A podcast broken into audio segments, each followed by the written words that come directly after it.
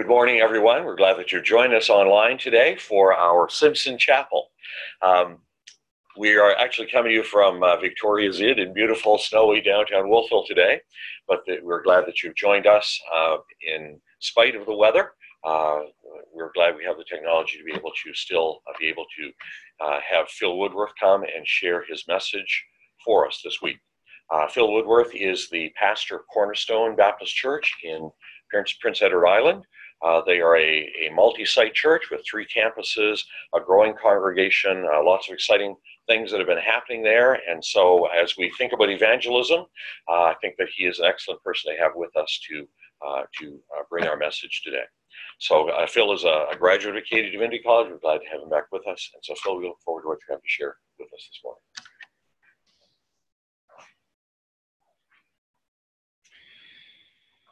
Good morning, everyone. Before we get started, let's just begin with a word of prayer. Our gracious Heavenly Father, we thank you so very much for uh, the work that you've called us to. We thank you for opportunities that are ever present and the great joy and comfort knowing that the Spirit is uh, already there doing work that we can never do. And we just thank you for that great comfort. And God, I just ask that as we engage your words this morning, that through that same Spirit, that you would draw us, that you would call us, that you would empower and equip us for the glorious work of the gospel. Thank you for this day. In your name we pray. Amen. One of the most difficult conversations that a person can have is a conversation connected to the human heart.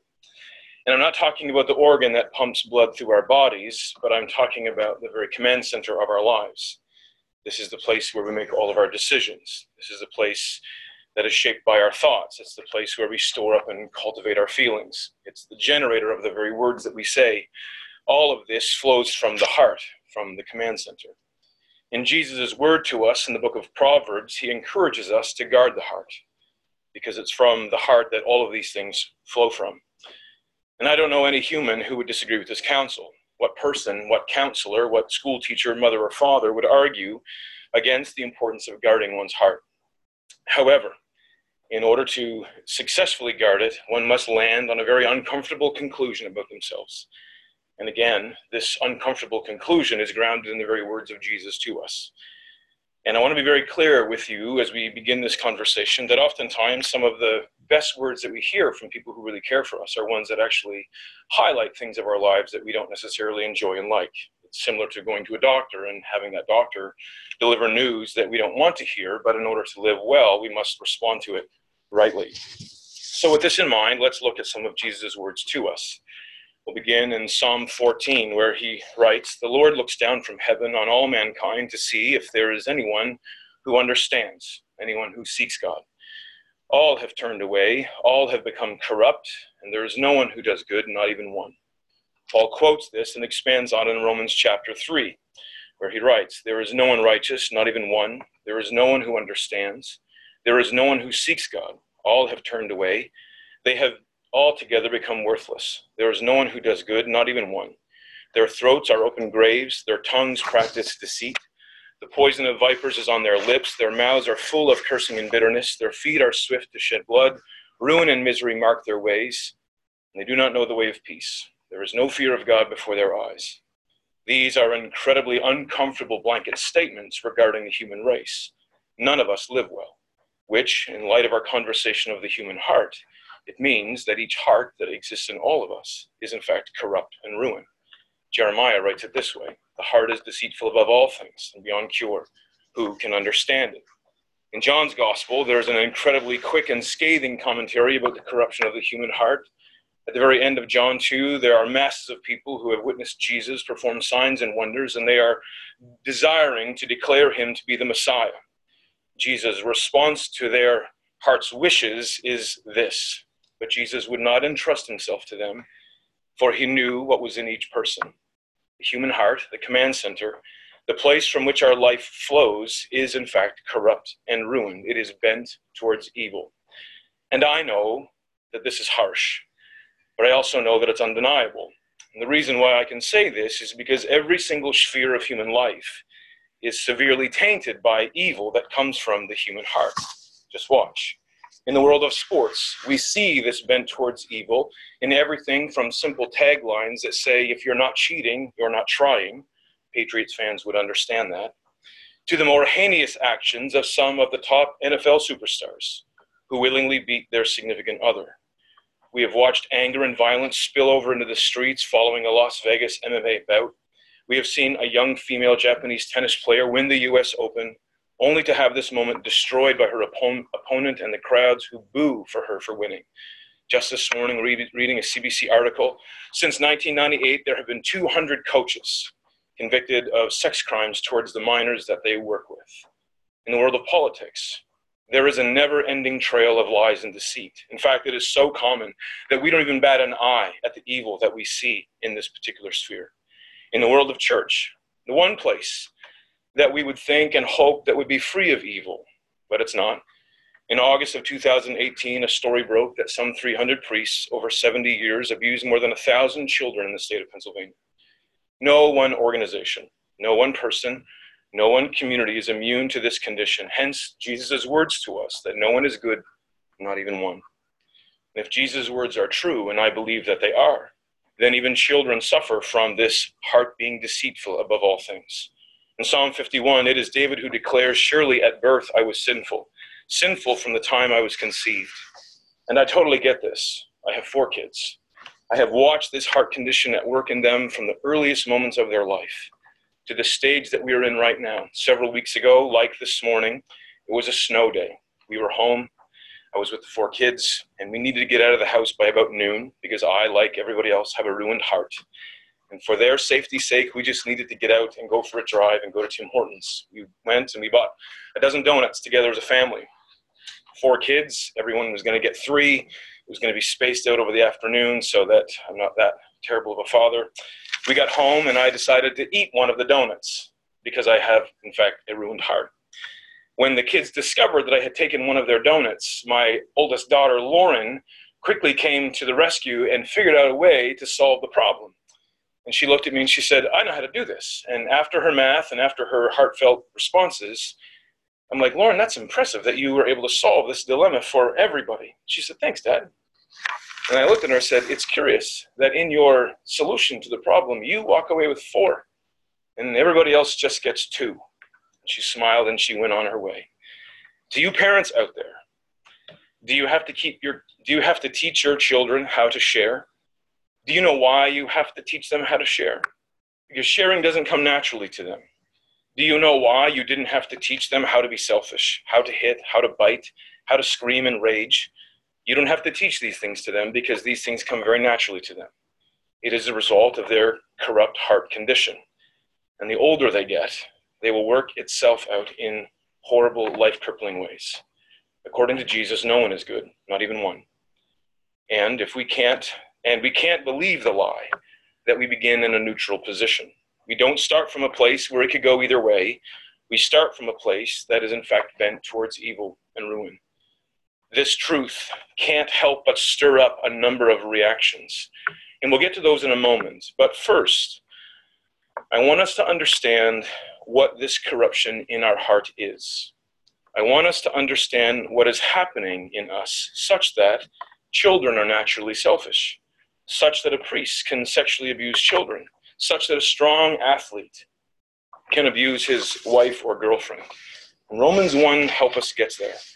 Romans 1, verse 20 and 23, it reads For since the creation of the world, God's invisible qualities, his eternal power and divine nature have been clearly seen, being understood from what has been made, so that people are without excuse. For although they knew God, they neither glorified him as God nor gave thanks to him. But their thinking became futile, and their foolish hearts were darkened. Although they claimed to be wise, they became fools and exchanged the glory of the immortal God for images made to look like mortal human beings and birds and animals and reptiles. Very quickly, let me unpack this. And very simply put, God is the one who is supposed to be glorified. God is supposed to be worshiped. God is supposed to be the center of the universe. God is supposed to be the very being that gives form and purpose to everything and everyone, including you and I. But the text says that we have exchanged the glory of the immortal God for something else. We've exchanged the one true God for another God, and it is the God of self. This is happening at the beginning of God's story in Genesis 3. Adam and Eve eat the fruit that God tells them not to. They eat it because they want to be like God. They are in this moment exchanging the true God with themselves to be now God over their, over their lives. We have made ourselves God, and as such, and I need you to hear this, and as such, we are convinced that what we think, that we what, what, what we feel and what we believe is right. And our desires as gods, as far as we are concerned, these must be met. This is why children are naturally selfish. They want what they want, and sharing is opposed to their desire. This is why a priest can commit sexual abuse. They have sexual desires. They want to have these met, and so they will meet them. This is why athletic men will abuse their significant other. They have desires. These desires must be met, and if she infringes upon those desires, there is hell to pay. The human heart is ruined, it is corrupted. We've exchanged the one true God with the God of self. So I want to ask you how do you respond to the idea that you are not good? How do you respond to the idea that your heart is in fact ruined and corrupt? How do you respond to the idea that you are your own God? That you, as God, will do whatever it is that you want to do because your thoughts, your desires, your ideas rule the day. At the end of this conversation, or sorry, at the front end of this conversation, we spoke of Jesus' word regarding the need to guard our heart, to guard the command center. And if we're going to be serious about guarding it, then we must first understand the state of it. Because you can't, you can't guard something that's already ruined. Let me say this again. If we're going to be serious about guarding the heart, we must first understand the state of it because we can't guard something that's already ruined. And listen, I know this is hard to hear. Quite honestly, it's hard to say. I don't relish the role of preacher in this moment, but I know that these words of Jesus are true of me and my heart. I see it on display each day of my life. And if you're honest, you can see it to be true of your heart as well. And here is where this conversation becomes awesome if you can get to the place where you can say, Yeah, I am my own God, and my heart is ruined, then and only then can we begin an amazing conversation about guarding it. Until one is ready to see and say about themselves that they have a ruined heart and they suffer with the I am God complex, then there will be no guarding of the heart. It'll just be more of the same. But if we can get there, then guarding our heart is a tremendous possibility and it brings about a flourishing in human life that is profoundly amazing. When someone says in their heart of hearts that I'm tired of being ruled by a heart that is ruined, I'm tired of being ruled by a heart that is corrupt, that is bent towards sin, that I'm tired of being my own God, or to use Jesus' words, who says it this way when you're ready to lose your life for my sake, then you'll find it. Then God does something amazing. He replaces that corrupt heart, that command center, with a new one so we can, in sorts, start again. Ezekiel writes it this way I will give you a new heart, and I will put a new spirit in you. I will remove from you your heart of stone and give you a heart of flesh, and I will put my spirit in you. It is in this moment when we begin to live and learn how to live under the reign and rule of God in our lives, where He is glorified.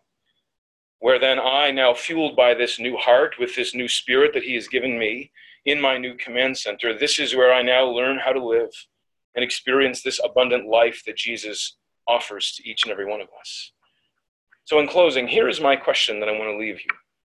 And I really want you to wrestle through this question Will you entrust your heart to God?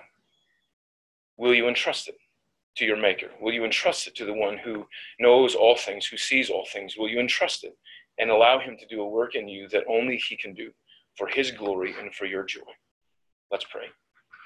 Gracious and Heavenly Father, you are the one who softens the heart. You are the one who brings new ones.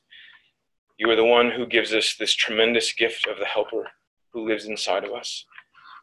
You are the one who makes all things new, and it begins long before the return of your Son. It begins now that we get to participate in part with this great hope of what is to come in the future.